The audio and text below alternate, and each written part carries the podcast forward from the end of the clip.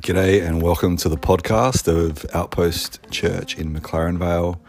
We hope that you find this devotion helpful.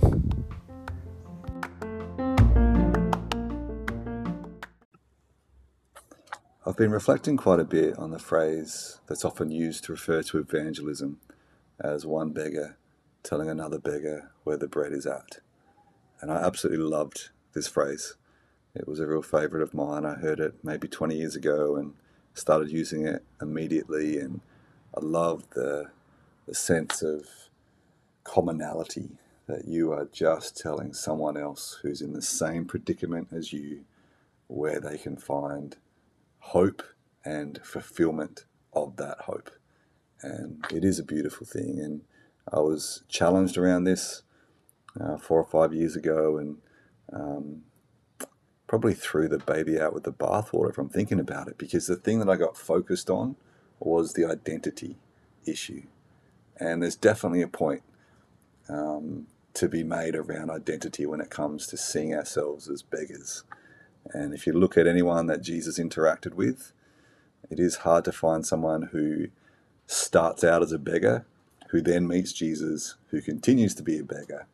I don't know if you've seen that uh, portion of the life of Brian, the Monty Python classic, uh, where there's this man, very fit and healthy looking man, who's like springing along next to someone and saying, Alms for an ex leper, alms for an ex leper. And obviously, this person had been a beggar um, and was healed by Jesus, but then continued to be a beggar, even though they were definitely fit and able to work. And it's not a natural picture. Once you have been restored, once you have been healed, then you are free to live a different life. Um, and so the identity piece is one that I think is worth addressing with this particular phrase of a beggar telling another beggar where the bread is at. And I think it is worth pointing out that in the scriptures, you know, we are called saints. We're giving, given uh, redeemed titles rather than being referred to as sinners throughout the New Testament.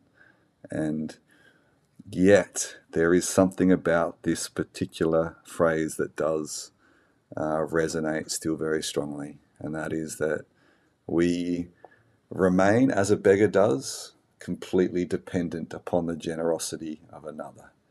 And so I think that phrase beggar can still, you know, have some merit. And at the end of the day, the thing that I come back to, the thing that uh, I think we need to keep coming back to is that we know where the bread is at, and the bread is Jesus. This sacrificial king that we have, King Jesus, who is the bread of life. And he says, No one who comes to me will ever be hungry, and no one who believes in me will ever be thirsty again. He is our answer. He is the source of life. He is the, the reason that we are transformed and we are different. And of course, that, that phrase of, of being a beggar can actually relate to how we feel. We can feel like we're a beggar. Uh, we can act like we are as well. Um, but to remember that we know where the bread is at. So anytime that we feel that way, we feel a lack of power, uh, we feel a lack of hope, we need to remember uh, that we know where the bread is at. And passages like Second Corinthians chapter 4, uh, where Paul was just speaking about this tension between the two this ridiculous tension between having such a, uh, a strong identity um, and having such clear purpose and hope and fulfillment, um, yet suffering and struggling. So, verse 8 says, We are afflicted in every way, but not crushed. We are perplexed, but not in despair. We are persecuted, but not abandoned. We are struck down, but not destroyed.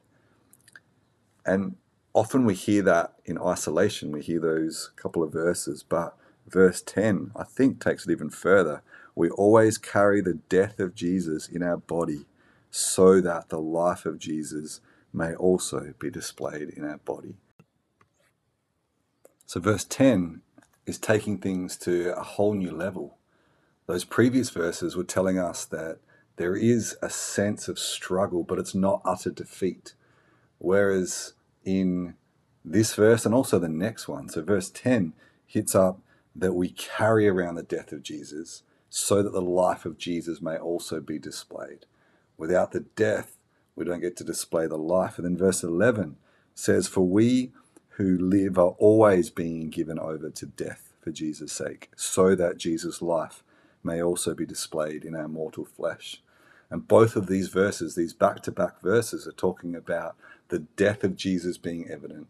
Therefore, his life is evident.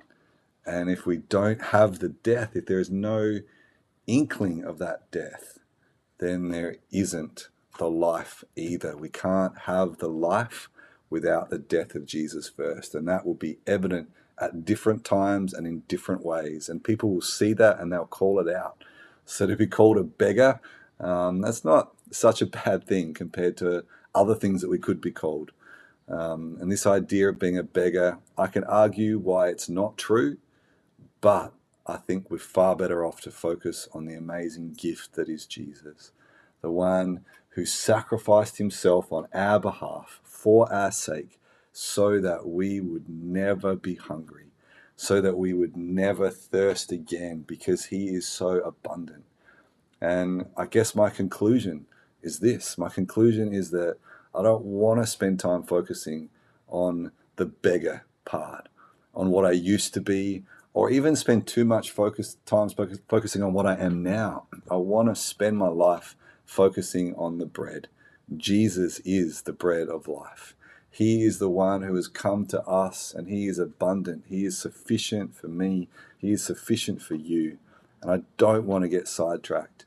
Um, and, and in this, you know, we can find division within the church. It's so easy to be offended at what someone else says and their understanding of things.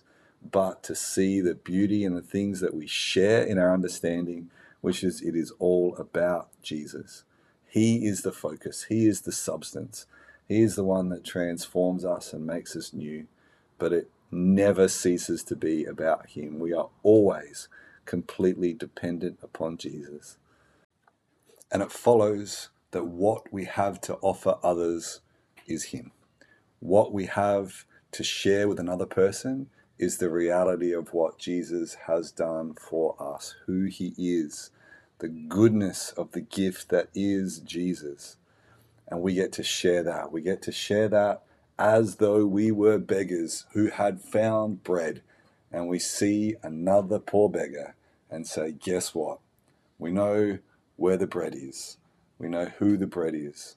And we know what needs to be done from here. And everything changes as a result.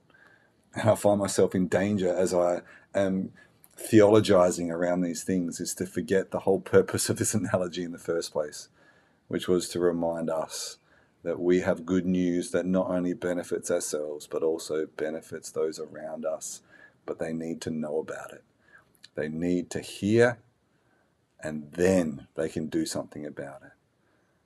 And Father, I ask that we would know the goodness of Jesus in our own lives, that we would not look to other things, but look to Jesus Himself for everything that we need. Thank you that we do have everything we need for life and for godliness.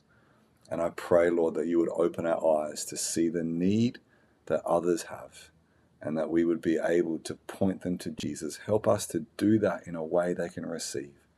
Help us to do that in a way that's not condescending. And I love that imagery of one beggar telling another beggar where the bread is at, Lord. I pray that we would grab a hold of that basic notion, not putting ourselves above someone else, but simply sharing this amazing this amazing truth, this amazing reality, this amazing discovery of Jesus Christ and Him crucified with others. Lord, would we see many come into your kingdom as a result for your glory and for our good. Hallelujah and amen.